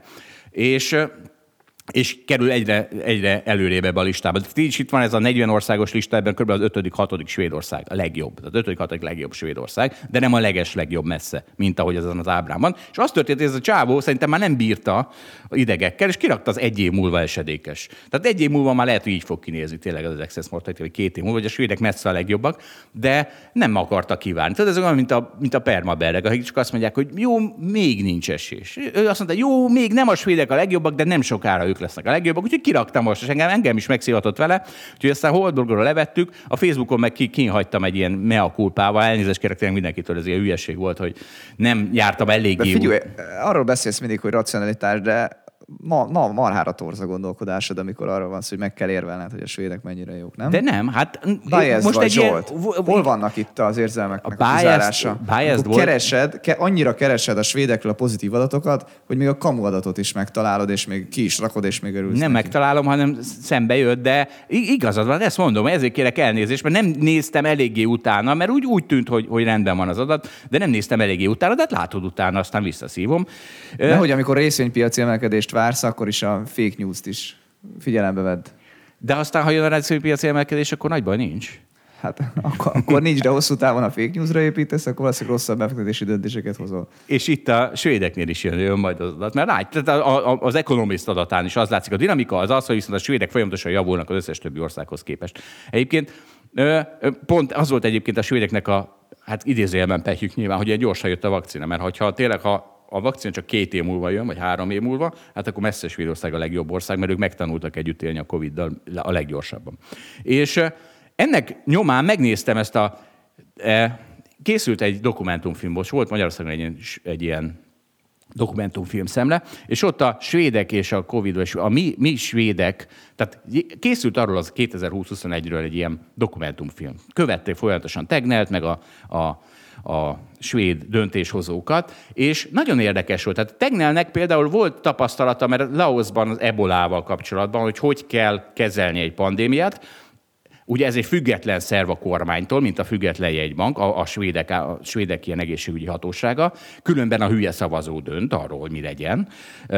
És arról beszélt, tehát ők már évtizede beszéltek arról, hogy mit csináljanak egy pandémia esetén. Hát Magyarországon szerintem ilyen nem volt, vagy nem tudom, melyik hirtelen, itt hirtelen bizottságok lettek, hogy izé. Ott nem, ott már tíz éve volt bizottság, és a, ezért a tíz év alatt a következőkre jutottak. A határlezárás az tök hülyeség, teljesen igazuk van. A társadalom lezárás szóba se került soha. Ugye mitől került Európában sorra szóba a társadalom lezárás, hogy a kurva Kínából jött a vírus, és ott, ott, ott szó azonnal lezárták a társadalmat, még, még, még, még fél éve is. És, és a harmadik, amire jutottak a tíz éve alatt, hogy még mielőtt a koronavírus bejutott volna, hogy az iskola lezárása az nagyon kis hatású. És ezért, mivel nekik megvolt ez a sémájuk, ezért ők nyugodtan elmertek térni attól, amit minden Európa nem mert eltérni. Például, tehát néztem ezt a filmet, és az történt, hogy, hogy tehát mert mit, mit láttak? Bejátszottak olyan jelenteket, amikor egy spanyol, meg egy olasz polgármester az egyik online üvöltözött emberekkel, akik nem tudom, kimentek focizni. A másik meg kiment a strandra, ahol egy szál csávó próbált szörfözni, és ilyen karhatalommal parancsolta haza. Tehát, tehát érted, ez a pánik, pánik reakció mindenhol Európában, amit, lát, amit, amit hát mindenki ismeri. És persze, hogy ezek az emberek aztán utálták a svédeket, akik azt mondták, hogy gyerekek, vigyázzatok magatokra, ez egy kurva veszélyes vírus, de ha akartok, szörfözzetek meg, ha akartok, menjetek iskolába. És, és Persze, hogy utálták. Pont úgy utálták, hogy Kína most a Katári foci vb leretusálta az embereket, a nézőket, mert nem volt rajtuk maszk, ők pedig azzal szopatták a lakosságukat, hogy még mindig mindenkinek maszkban kell járni. Persze ott igen, mert ott nem haltak hajlandók beadni a nyugati, a nyugati vakcinát, meg végig ezt a karantén izé szarkodást tolták. Szóval, hogy pont ugyanúgy utalta Európa a svédeket, mint ahogy Kína utálja a világot, és Na, szóval ezek a benyomásaim voltak ezt a filmet végignézve. 1500 forint végig lehet nézni. Ez tök jó. Tök jó, hogy megveszed a... Én már nem vitatkozom veled nem ebbe a svéd vitatko... modellbe, mert nem értünk egyet. De hát ezzel, ezzel nem tudsz vitatkozni. Na mindegy, oké, ne is vitatkozunk róla. És, de, és tudod, még egy jelenség... Azzal vitatkozok, hogy a karanténnak milyen pozitív és negatív hatása van általában. Na és... és szerinted az egy önmagától értetődő rossz dolog? Nem szerintem, mert itt van a svéd, svéd Tegnell bizottság. Van olyan helyzet, amikor jó. Van olyan helyzet, amikor jó volt és kellett. Jó. Na, és itt vannak a, és megjelent egy új ízé. Tudod, voltak a, először, akik a vírus tagadták, aztán azok az oltást is tagadták, meg mindent. És ezeknek új, új, új hobbitjuk van, hobbiuk van. Ez valahogy most, most jutott el hozzám, hogy minden halál az oltástól van. Tehát ha, ha most, most, ha van valami olyan hír, hogy mit tudom én, összeesett mostanában volt ilyesmi, több is, hogy nem tudom, itt amely 30 éves ember... Amerikai focista összeesett. Amerikai focista összeesett, és ezek a, ezek a akik eddig vírus tagadtak, aztán oltást tagadtak, azok közlik, hogy na látjátok, az oltás miatt van. Tehát, hogy minden ilyen izét most, ha, ha jön egy hír, hogy valaki meghalt fiatalon, közlik, hogy az oltás miatt volt, és ja, Istenem, hát idióták mindig lesznek, na. Nem ismertem ezt a jelenséget eddig, és most megismertem. Tessék, itt van, macik okoskodnak, rovatunk. Bank of America készül a, a lehetséges United States defaultra, csődre. Mert hogy... De tudod, ez abból fakad, hogy ott mindig meg kell emelni a Igen, hitelplafont, ezt mindig meg kell szavazni politikusoknak, és akkor lényegében azzal kontrollálja egymást a két párt, hogy amikor a másik akar emelni, akkor, és ugye mindig emelünk, mert nominálisan nő a GDP, általában nőni fog vele a hitelezés is, és akkor, és akkor ö, ö, szépen ezzel lehet őket kontrollálni a másik pártot. Igen, persze ez csak egy ilyen íz, de érted, de amikor... De érdemben, érdemben, tehát, az ne, tehát nem arról van szó, hogy az Amerikai Egyesült Államok fizetésképtelen lenne dollárban. Nem, és mégis a Bank of America izé majd erre készül, persze. Na itt van egy, amiben megjegyeztünk. A vegán kaja egy zéró érdeklődés jelenség lett. Nem? Te, te ismered ezeket az embereket, Balázs. Mi van a vega kaja elterjedt a, vega hús elterjedt a izé a haverjait közt? Vagy mi van? Mi van ezzel a vegánsággal? Figyelj, nem tudom. Nem Én... tudom. Én nem vagyok vegán. És, hát nem ismersz senkit. Na hát jó van. Alig, Na, alig van vegán ismerősöm. Te neked valami elképesztő hiedelmeid vannak itt a 20-as, 30-as korosztályról. Hát biztos, hogy nem az én korosztályom az, aki az izé be van szarva, hogy a marhák széndiokszidot, vagy metán bocsátanak ki, és ezért izé le, le kell kasz... Szerintem a, aki nálam ismerős, az is egészségügyi okokból vegán, és nem pedig abból, hogy a marhákat védje. Nincsenek neked rendes ismerőseid. Na figyelj, de legalább megdicsérem őket, nem döntötték romba semmelyik iparágat. Mint ahogy ugye a, a, a zöldek előző verziói a nukleáris iparágat. És, és aztán most akkor szívjuk a hatásait. Tessék, itt van Dél-Korea is visszaugri, visszalép ebből a nukleáris phase-out policy-ből, tehát ők is visszavezetik a nukleáris energiát. Elmúlt az a divat hóbort, hogy a nukleáris kellett rettegni, az, az, a, az a helyzet.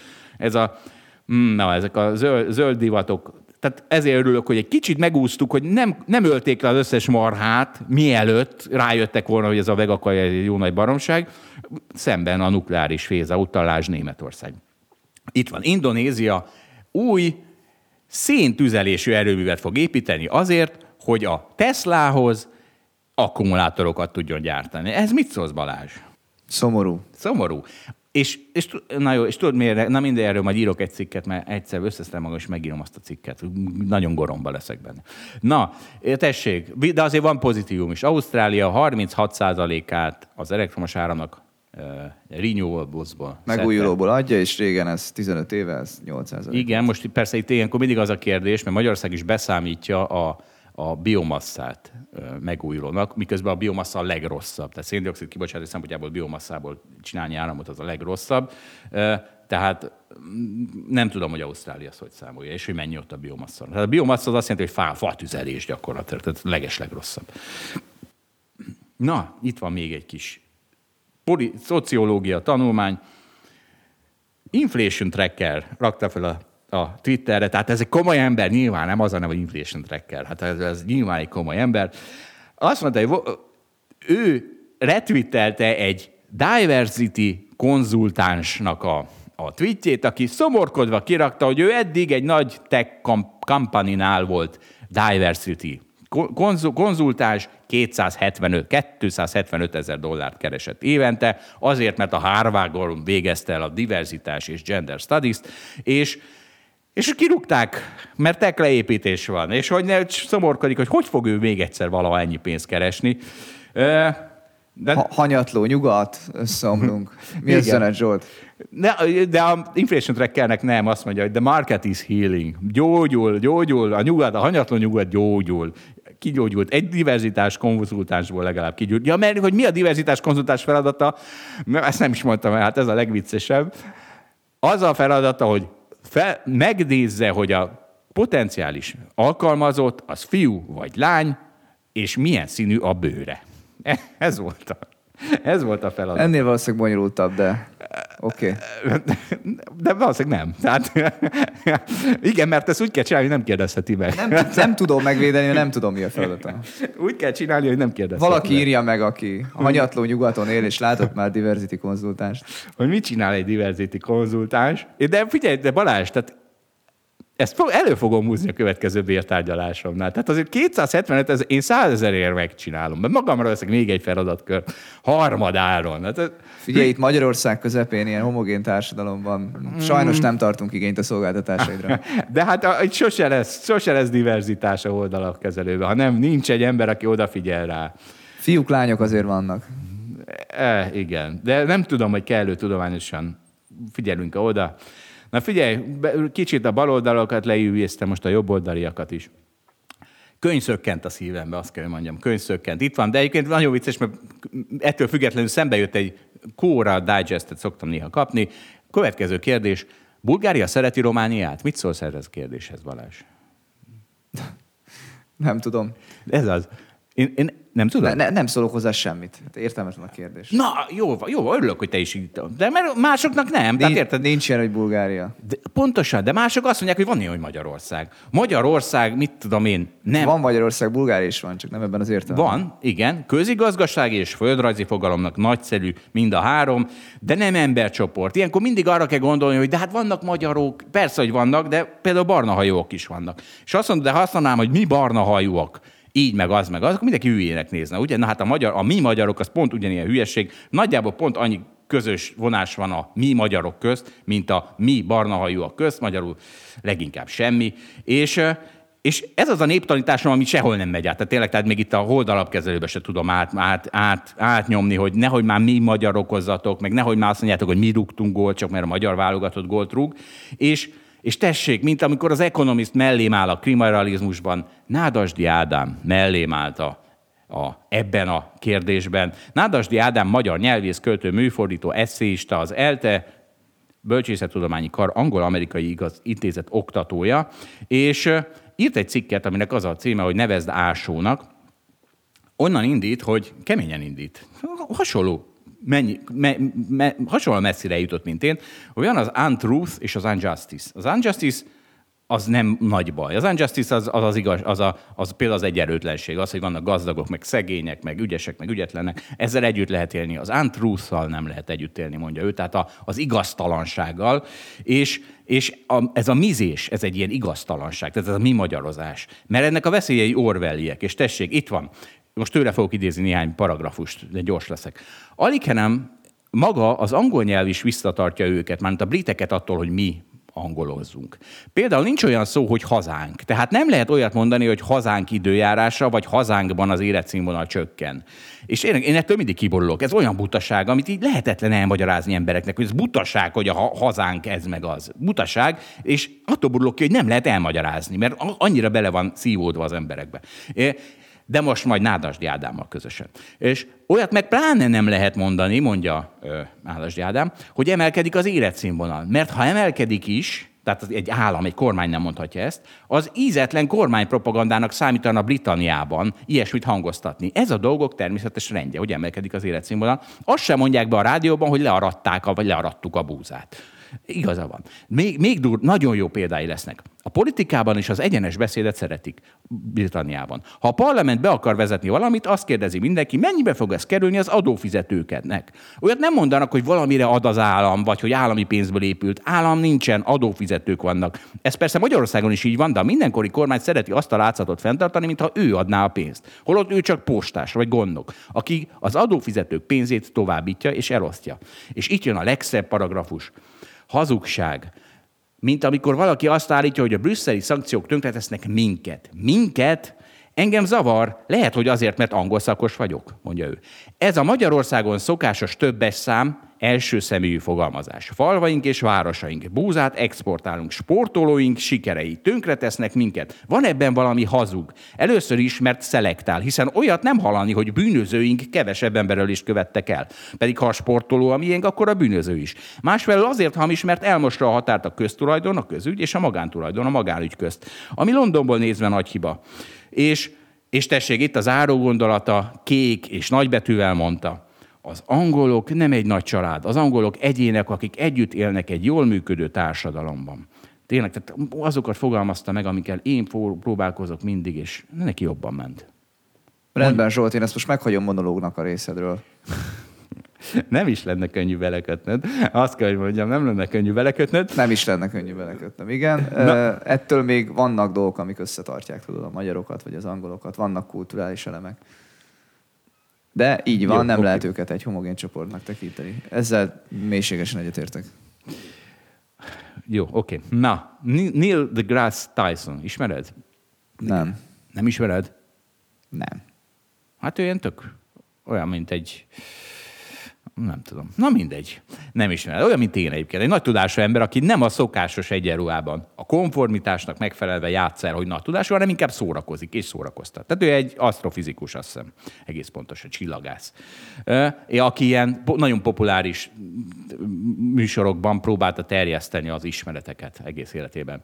Viszont PC, tehát ő azért elősen ilyen PC beállítottságú. A PC van a jobb oldalon is, Isten haza ilyen, van a bal oldalon. Hát baszil, az a, ilyen a cancel culture. És akkor itt most bejátszok egy, egy fél percet tőlük, ami nagyon vicces, mert uh, Joe Rogan, Joe Rogan én nem ismerem, ő egy ilyen nagyon menő podcaster, de szerintem Na, hát ilyen... Őt viszont ismerem. de, tudom, hogy ki ő, de sose hallgattam semmit, mert szerintem ő nem a nem ilyen intellektuális műsorokat tart, vagy nem nagyon intellektuális műsorokat. Szemben például Lex hát de ő, ő tud elhívni szinte bárkit Amerikából. Vannak néhány jelen, de igen, ő, ő, ő az egyik legpopulárisabb podcaster. Na és ő beszélgetett ezzel a Tysonnal, Neil deGrasse Tysonnal, és próbálta neki Lex Friedman. Lex Friedman, az viszont őt viszont nagyon jól ismerem, ő olyan, mint például a svéd sáv, aki az Unheard ki, on az Unheard TV-n szokott ismeretet terjeszteni, a Lex Friedman is ilyen, ilyen Sam Harris, vagy akár Jordan Peterson. Szóval ezek ilyen okoskodók, de a PC-k nem szeretik őket. Mert, mert hiszen a bal oldalt támadják, mind a két oldalt támadják. Keresed És- a barátaidat. így van. Én keresem a barátaimat, és például ilyen Lex Friedman is, és ez a, a Neil deGrasse Tysonnak most így próbálja Joe Rogan ajánlani, hogy menjen el a Lex Friedman podcastjébe, és ő meg nem hajlandó reagálni rá. Na, ezt hallgassa meg, most ezt meghallgatjuk egy percben. Okay, so here it's going to be in this section I don't think you're here. interested in Lex's podcast. Seems like he's not paying attention. What do you mean? No, hang on. I got this. Lex, No, thank you for the tip. I'm trying to get him on, buddy.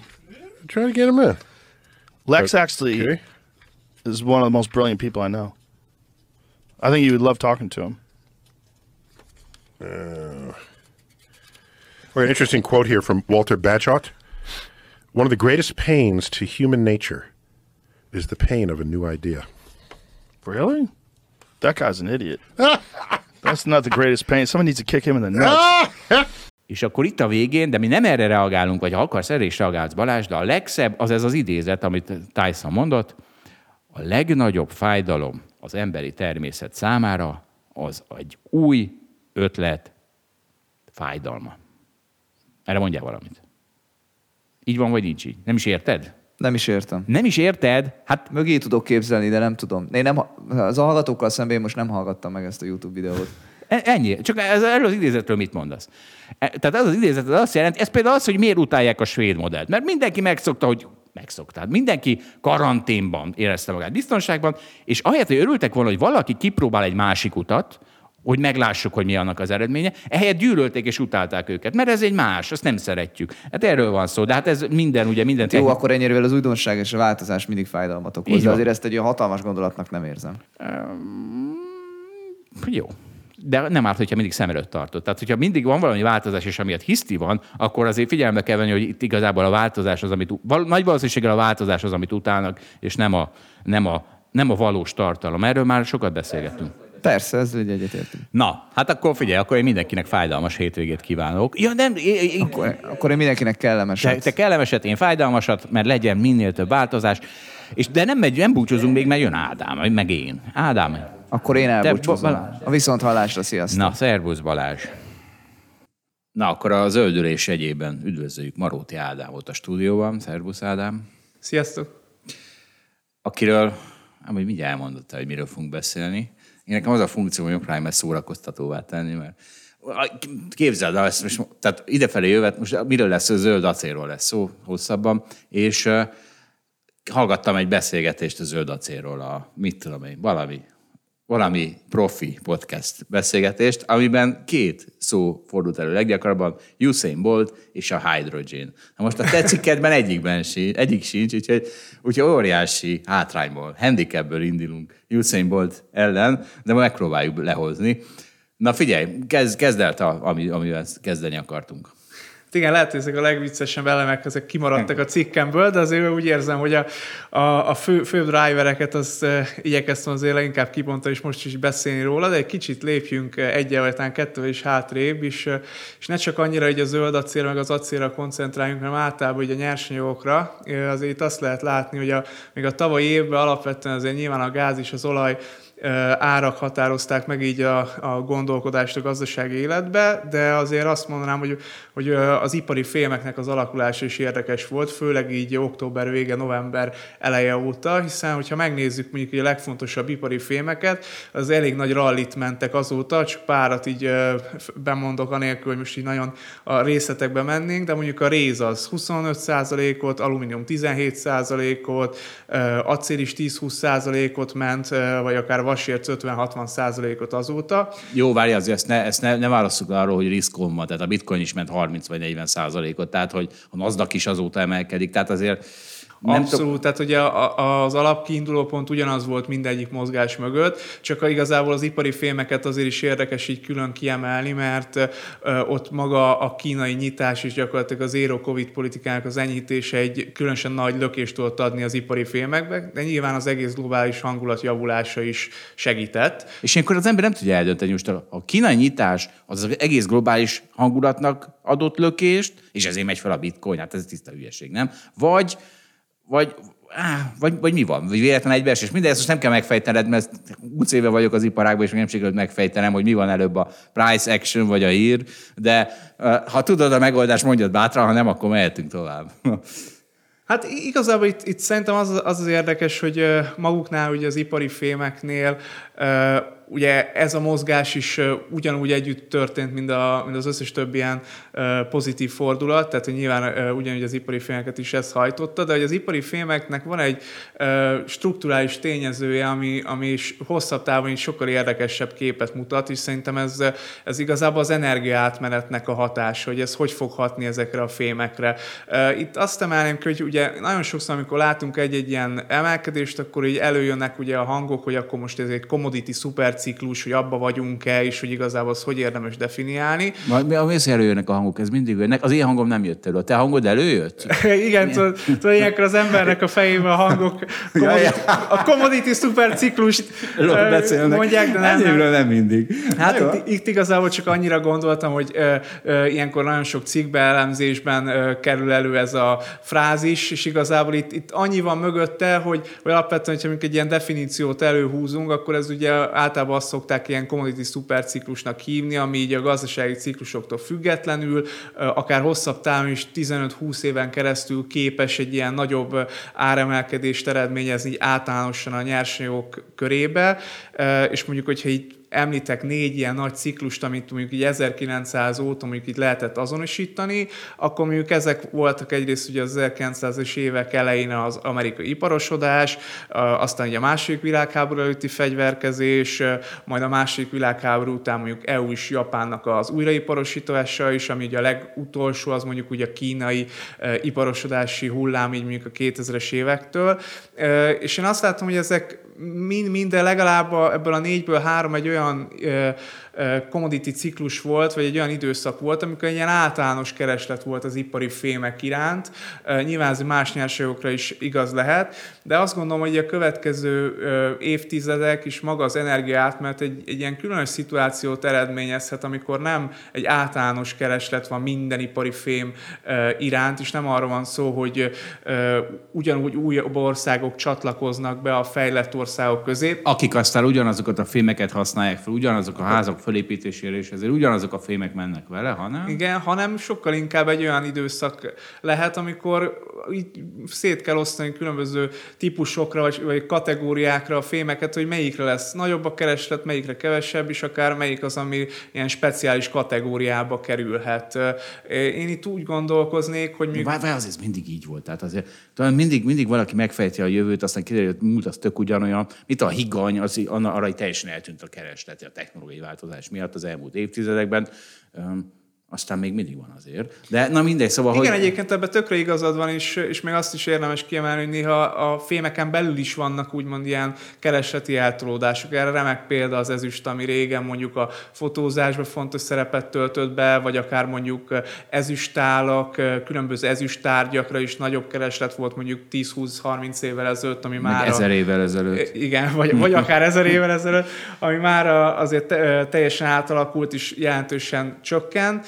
Tehát igen, ebben van igazság, tehát hogy lehet, hogy ebből a szempontból annyira nem különböző ez az időszak, viszont abban a szempontból mindenképpen...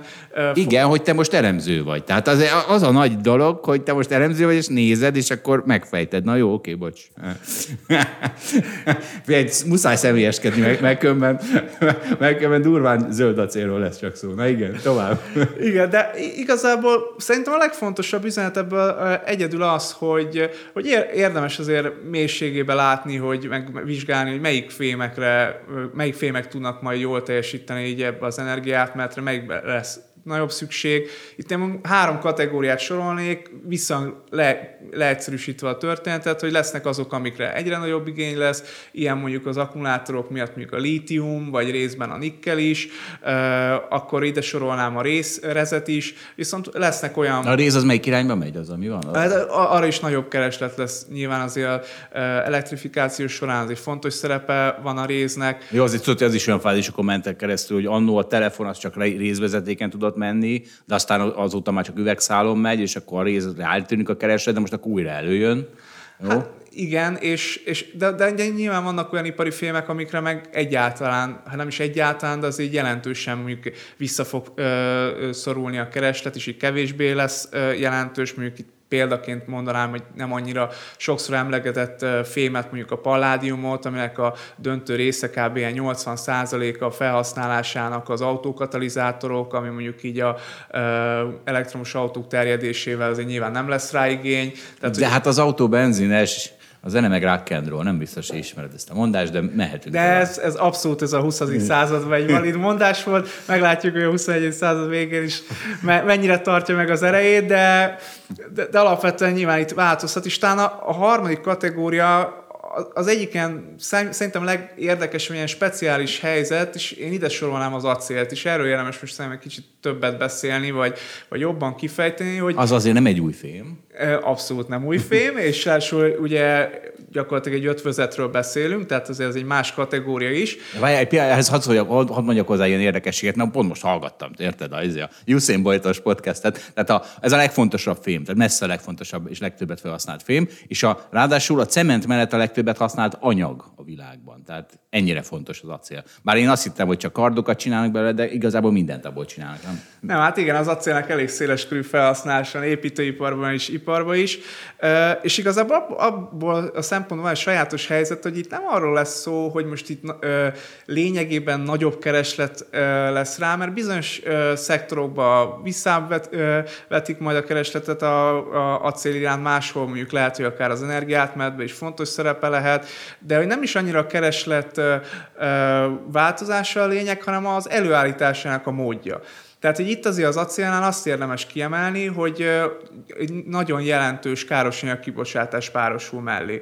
Tehát az acél gyakorlatilag a, az a, azt a számot érdemes fejben tartani, hogy a üvegházhatású gázok kibocsátásának a 7%-áért globálisan az acélipar felel. Na, ez durva, ez durva, ne haragudj, én kimagatásból képzelem magam, ez durva volt a széndiokszid kibocsátásnak, nem az üvegházhatású gázoknak. A legnagyobb üvegházhatású gáz az a víz, vízpára. Nem, Tehát, a, nem a széndiokszidnak, hanem a, a abszolút az üvegházhatású gázokon belül, hogyha azt nézzük a globális kibocsátást, azon belül az acélipar az 7% Tehát, hogy itt nagyon jelentős értékekről beszélünk, és alapvetően azért, hogyha összehasonlítjuk mondjuk ezt más szektorral, ugye a közlekedés nagyon sokat beszélgetünk, mint az egyik ilyen. Ta- Talán az a, az a szektor, amit legtöbbször előkerül a károsanyag kibocsátással kapcsolatban, hogy mennyire durván környezetszennyező szektor, az 16 százalék, ami nyilván több, mint az acélipar, de, de azért önmagában az, hogy az acélipar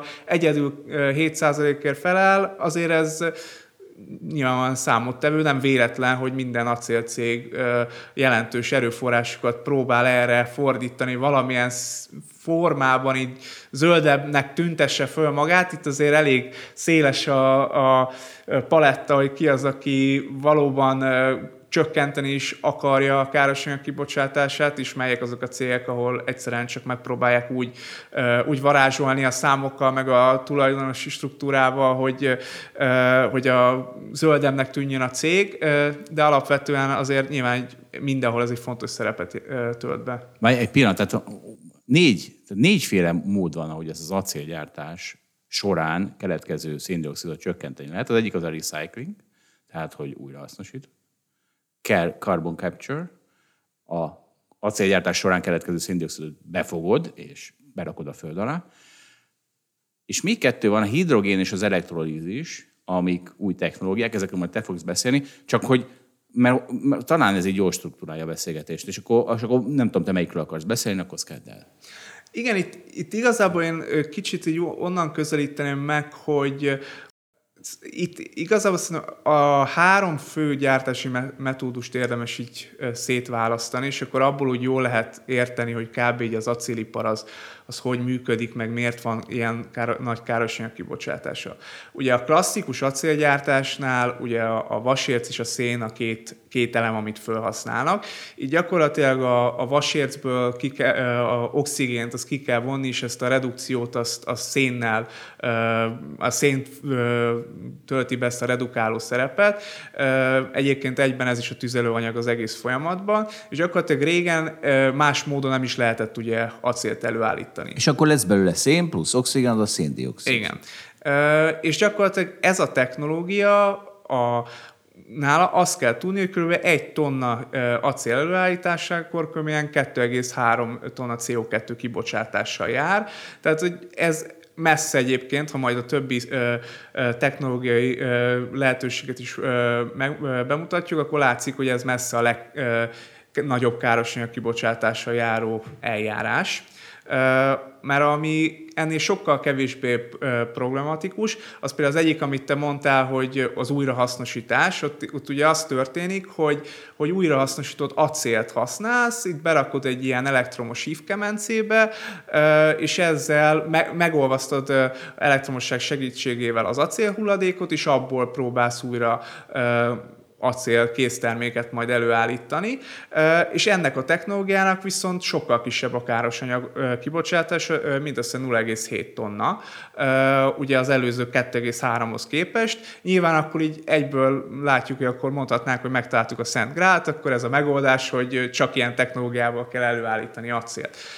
Csak hát az a helyzet, hogy ez nem, ennyi, nem ennyire egyszerű, mert hogyha így körbenézünk kicsit a világba, akkor így nagyon jól látszik, hogy hogy oszlanak meg a különböző acélipari szereplők, hogy azok, akik így magasabb hozzáadott értékű acéltermékeket akarnak előállítani, azoknak a, a klasszikus úgynevezett ilyen BF-BOF kemencében állítják elő az acélt, ez ami a magasabb károsanyag kibocsátása jár, és azért, mert ez a technológia van lehetséges csak igazán magas hozzáadott értékű, ö, magas minőségű acélterméket előállítani, mert amikor az acél hulladékból készítjük a, a, terméket, arra jellemzően csak ilyen betonacél szintű output tud kijönni, amit mondjuk az építkezések során lehet használni, de mondjuk az autóiparnak az acéligényét nem lehet ezzel kielégíteni. Hát meg egy másik elég kézenfekvő probléma, hogy kevés. Kevés a begyűjtött acél. Na igen, ez- ez a másik. Tehát igazából itt, itt két dolog van. Egyrészt nincs is elegendő, jó minőségű, az a következő korlátozó tényező, na, abból meg végképp nincsen elegendő. Tehát, hogy igazából nem megoldás.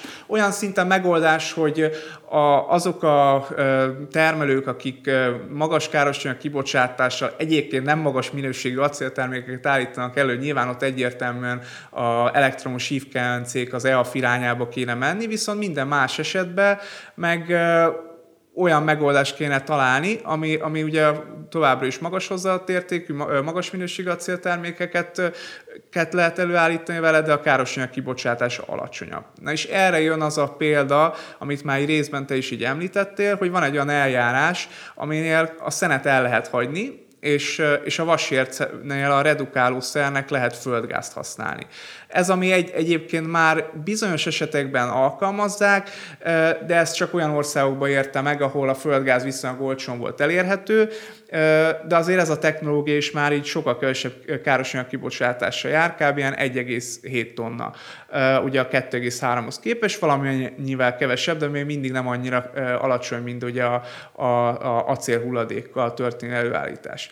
Viszont ez az technológia, amit, eh, ahol eddig a eh, vasércet földgázzal próbálták redukálni, eh, itt lehet eh, kiváltani ezt, ezt a földgáz hidrogénre is, eh, és gyakorlatilag itt érünk el oda, hogy egyáltalán ugye zöld acélról tudunk beszélni, mert ezzel a technológiával lehetőség lenne arra, hogy közel nulla karbon kibocsátással járó acéltermékeket állítsunk elő. Hát nagyon egyszerű, mert itt hidrogén megy be, és hidrogén oxid, azaz víz lesz belőle, és míg a gáznál szintén a szén. Pontosan. Igen. Igen, itt, itt azért még azt érdemes hozzátenni, hogy az acéliparban ugye egyrészt van az a szakasz, amikor magát a, a, a nyers, nyers acél, vagy nyers vasat előállítjuk, és később meg vannak szakaszok, hogy abból különböző féle acélkésztermékeket állítunk össze, és még a későbbi gyártási szakaszokban még elképzelhető, hogy van valamilyen károsanyag kibocsátás, de, de alapvetően tényleg itt már arról beszéltünk, hogy közel nulla lenne. És Na, ez a hidrogén az, amit Igen. Usain Boltnak hívtak ebben a másik adásban. Tehát, hogy az a, az a leges legmenőbb. Jó, most mindjárt, mindjárt belemegyünk az árakba, de előtte, tehát, hogy mennyi hidrogén kell ehhez a, a, a, a a, tehát a Svédor, ez, mintha Svédországból jönne ez a technológia. Egy ilyen skandináv idealizmusnak tartották jó darabig, aztán most már ráugrottak a, a gyártók.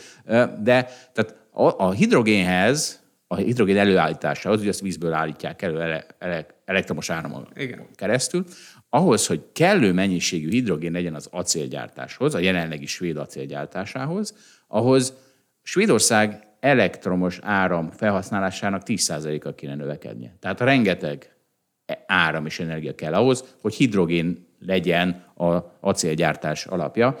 Úgyhogy így drága is, meg sok áram. Na és most menjünk bele akkor ebbe, hogy mi az, hogy drága. Hát igen, itt igazából nyilván azért még erős becsléseket tudunk csak mondani ezzel kapcsolatban, hogy ez mennyivel lenne drágább, de így a leg, legalabb hangon is azért azt lehet hallani iparági szereplőktől, hogy akár ez egy ilyen 20-30 százalékkal drágább végtermékeket eredményezne, és itt most azért arra érdemes gondolni, hogy, hogy nyilván hosszú távon mondjuk egy azt gondoljuk, hogy még az, egy acélnak a hosszú távú ára az talán mondjuk ilyen 500-600 dollár per tonna körül uh, lehet, hogy ez, ez ami mondjuk megemelkedhetne 20-30 százalékkal. Persze attól függően, hogy éppen a gazdasági ciklusok hogy uh, változnak, uh, ebben azért nagyon mozgások is lehetnek, de úgy nagy átlagban egy 20-30 százalékkal magasabb árakra érdemes uh, uh, készülni. És ugye itt az, az a kérdés, meg az merül fel, mint minden ilyen esetben, hogy ki fogja megfizetni fizetni ezeket a magasabb költségeket, mert hogy itt gyakorlatilag ugye a gyártási technológia, ami, ami drágább, és, és igazából arra idézősen kényszerítjük az acélipari szereplőket, hogy olyan kohókat zárjanak be, amik egyébként működnek, tehát hogy alapvetően nincsen velük úgymond semmi baj leszámítva a károsanyag kibocsátás, tehát üzleti szempontból működőképesek, és térjenek rá egy olyan technológiára, ami egyrészt ugye új beruházásokat igényel, másrésztről pedig ugye a működési költsége is magasabb lesz.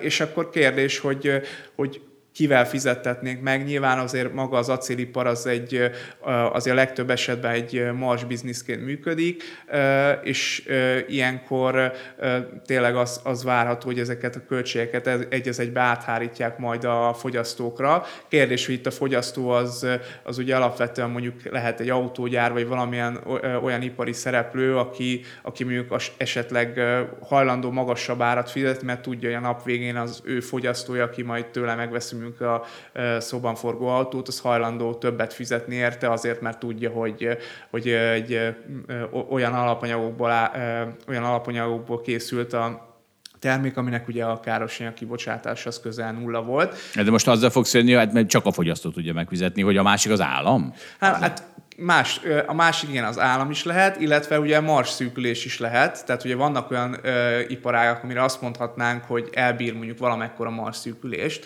Ö, nem gondolnám egyébként, hogy itt erről lenne szó. Ö, igazából ez inkább egy ilyen hipotetikus feltevés, majd hogy a jövőben ez, ez ki fogja megfizetni, és ez azért érdekes, mert, mert nem véletlen, hogy egyébként nagyon sok cég azért nem akar ebbe belevágni, mert, mert önmagától fél attól, hogy mondjuk, ha ő megcsinálja ezeket a beruházásokat, és áttér egy magasabb költség szerkezetű, vagy magasabb költségekkel járó termelésre, akkor ki fogja megvenni tőle ezt az acélterméket. Igen, akkor, akkor fog áttérni, hogyha, hogyha gyakorlatilag már a és, és ebben a podcastban legalábbis erről beszéltek, hogy a, az, például az autógyártók verik az asztalt, hogy nekik most már a zöldebb, zöldebb acél kell, azért, mert hát ennek sokokkal lehet, hogy miért, Például a fogyasztó követeli. Igen, tehát hogy igazából ez, ez jól látszik, hogy nem véletlen, hogy az európai gyártók azok a acéliparban is, akik leginkább előjárnak az ilyen típusú fejlesztésekben, mert itt érződik a leginkább, hogy, hogy a végén, nap végén a fogyasztókkal meg lehet majd fizettetni ezt a, ezeket a magasabb költségeket, és, és sok Európán kívüli termelő meg abszolút nem, nem, nem megy még ebbe az irányba, nem indít el ilyen fejlesztéseket, és egyébként ez kicsit át is evezünk már abba az irányba, hogy beszélgessünk kicsit így a karbonvámról, mert ez például egy abszolút jó lehetőség arra, hogy támogassa ugye az európai szereplőket abban a szempontból, hogy képesek legyenek magasabb költségek mellett is versenyképesek maradni. Mert ugye itt annak a veszélye áll fönn, hogy az európai gyártók áttérnek a karbonsemleges gyártási technológiákra, aminek mindenki nagyon örül, közben 20-30%-kal drágábbak lesznek az acéltermékek, és közben meg mondjuk Európán kívülről, mondjuk Kínából, vagy akárhonnan máshonnan pedig bejönne egy sokkal magasabb károsanyag kibocsátású, ám bár jóval olcsóbb acéltermék, és akkor a fogyasztók azt vennék meg. Nyilván amellett, hogy egyrészt a fogyasztókra is részben lehet támaszkodni, hogy majd azt fogják választani, ami kisebb a károsanyag kibocsátása, de a másik megoldás meg például maga a karbonvámnak az intézménye, ami szépen lassan, sőt elég lassan, de azért valószínűleg a következő két-három évben eljutunk mondjuk olyan 25 vége fele, vagy 26-ban oda, hogy, hogy a kintről érkező, nem csak acél, ez más termékek is vonatkozik, de a kintről érkező magasabb, vagy EU kívülről érkező magasabb károsanyag kibocsátással rendelkező termékek bizony extra vámot fognak fizetni, és ezzel gyakorlatilag nem, nem lesznek, így ugye az európai gyártók is versenyképesek tudnak maradni. Hát az európai piacon, viszont külföldi piacon nem. Tehát érted, Afrikába akkor csak Kína, az ázsiaiak tudnak majd importálni vagy exportálni, ki, vagy, vagy hogyha a BMW Ázsiában gyártat, de akkor nem tudom, hogy akkor nem büntetik-e meg Európában. Szóval azért ez, ez egy bonyolult kérdés. Hát igen, ebben teljesen igazad van, mert nyilván ez egy globális piac, és, és az, hogy Európa megpróbál ebben kicsit kevésbé, kár, kevésbé környezetkárosító módon eljárni, attól még az egész világban ez nem fog megváltozni. Mert ne felejtsük el, hogy Európa kurva gazdag. Tehát Európa egy kurva gazdag földrész, meg Észak-Amerika, a többi az nem. Tehát ők nem fizethetik meg ezt a luxust, hogy széndiokszid kibocsátásért 20%-kal drágában vegyenek egy BMW. Igen, ezt, ezt abszolút jól látod, és, és igazából ebből a szempontból ugye kiemelhetjük Kínát, ahol Persze vannak hasonló törekvések, hogy majd ők is szeretnének, szeretnék csökkenteni sok szektorba káros kibocsátást, többek között az acéliparba is, de nekik mondjuk nem a 2030, hanem sokkal inkább a 2050, vagy mondjuk akár később időpontok azok, amik úgy reálisak lehetnek, meg amit ugye el akarnak érni. És igazából mégis azt látjuk, hogy nem tudom, az acéliparban a kínai termelés az, az 50%-át adja a globális kibocsátásnak. Tehát, hogy hiába próbál itt Európa javítani ugye a, a, a, a, hazai gyártóknak, vagy az unión belüli gyártóknak a károsanyag kibocsátásán, nyilván ez a világ problémáit nem oldja meg ilyen szempontból. Ez az egyik probléma ezzel, a, az örökös problémám a széndiokszid kibocsátás elleni hadakozással. A másik, hát megkérdeztem a barátomat, a chat, G, új barátomat, a chat GPT-t is a témában, és, és hogy milyen, mondjon egy, egy kontrát, és például azt mondja, hogy hát ezek ugye még nagyon kezdetleges ipa, technológiák, például a hidrogén alkalmazása, és, és könnyen lehet, hogy nem most kéne ezeket leverni az acélgyártókon, hanem, hanem, tehát, hogy, hanem hogy lehet, hogy 10-20-30 év múlva sokkal hatékonyabb technológiákkal mindez megoldódik, és, és onnantól kezdve itt most hiába vertett szét az európai acélipart, mert nem az történt, hogy ezzel nagyot csökkentettél a széndiokszid kibocsátáson, hanem csak az történt, hogy 10-20-30 évre szétverted az európai acél, meg esetleg autóipart.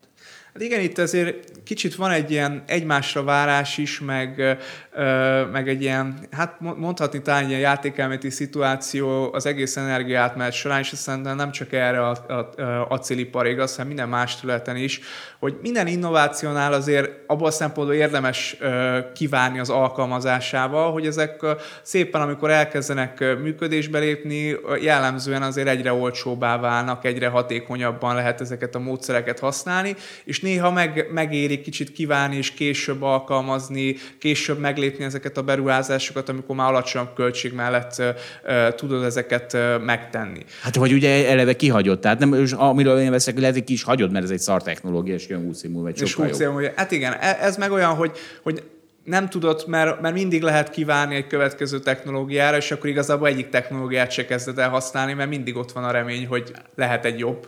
Csak amíg ez gazdasági döntés, az, az valamennyire objektív. Onnantól ez egy politikai döntés. Mert itt ugye, az én bajom ezzel az egésszel az, hogy ez nagy rész politikai döntés. Tehát az, hogy, a, az, hogy ha, ha meg berettegteted a választót valamivel kapcsolatban, legyen az koronavírus vagy klímaváltozás, akkor onnantól kezdve irracionális döntések születnek, na és, e, na, és akkor most megint ott vagyunk, ahol szoktunk, de arról le vagyok tiltva arról a témáról, úgyhogy Ádám, mit, mit akarsz még ehhez hozzátenni?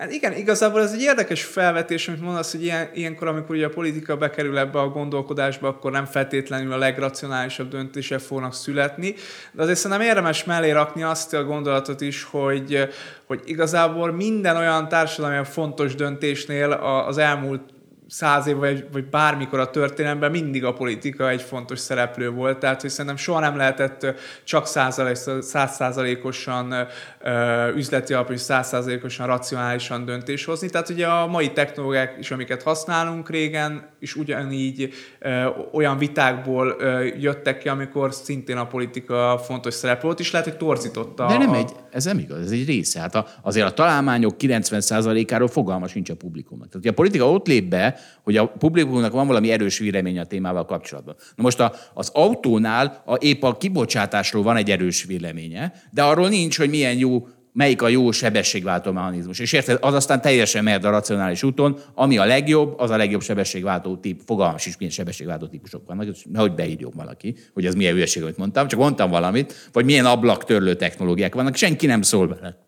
Se a politika, se a választó. Ebbe most beleszólt. Tehát ez nem igaz, ez áldás, nem tudom miért mondod. Hát, a, hát az internet sem egy politikai döntés eredménye lett, hanem az, az, úgy, az úgy jött. Jó, ebbe igazad van, nyilván az egy sok technológiánál, mondjuk ami például a hadiparból indult ki, vagy, vagy sok olyan esetben volt rá példa, hogy azért valamilyen úton, módon a, a politika azért részese volt a, a, vagy a technológia finanszírozásának, vagy valamennyire, mondjuk a nem is kell nagyon ilyen konkrét esetre gondolni, hanem inkább arra, hogy mondjuk a 19.-20. században az iparpolitika az egy fontos része volt a, a kormányzatnak, hogy melyik ipari területet akarják támogatni, és akkor is lehet, hogy volt számtalan technológia, amiről ma nem is tudunk, hogy, hogy az is egy lehetséges opció volt, mégse amellett tették le a voksot, és kicsit ugye van egy ilyen útfüggőség, hogy ma már csak a végeredményét látjuk a dolgoknak. Lehet, hogyha kicsit így beülnénk a könyvtárba, és elkezdenénk lapozgatni a 100-200 évvel ezelőtti találmányok listájába, akkor akár más, más irányba is haladhatott volna a világ. Hol tarthatnánk már, ha nem a politika szabályozza ezt? Na hát akkor, akkor, na, akkor köszönjük szépen, Ádám, megfejtettük a világot visszamenőleg. Előre, előre nem ment el. Nem, mindig előre sokkal nehezebb. Visszamenőleg könnyű megfejteni. Igen, igen. Hát végül is visszamenőleg mindig könnyű látni, hogy mi, mi volt, mi történt. Előre meg meglátjuk. Na jó van. Na, akkor köszi szépen. Én köszönöm, hogy itt lett. Hello. Sziasztok!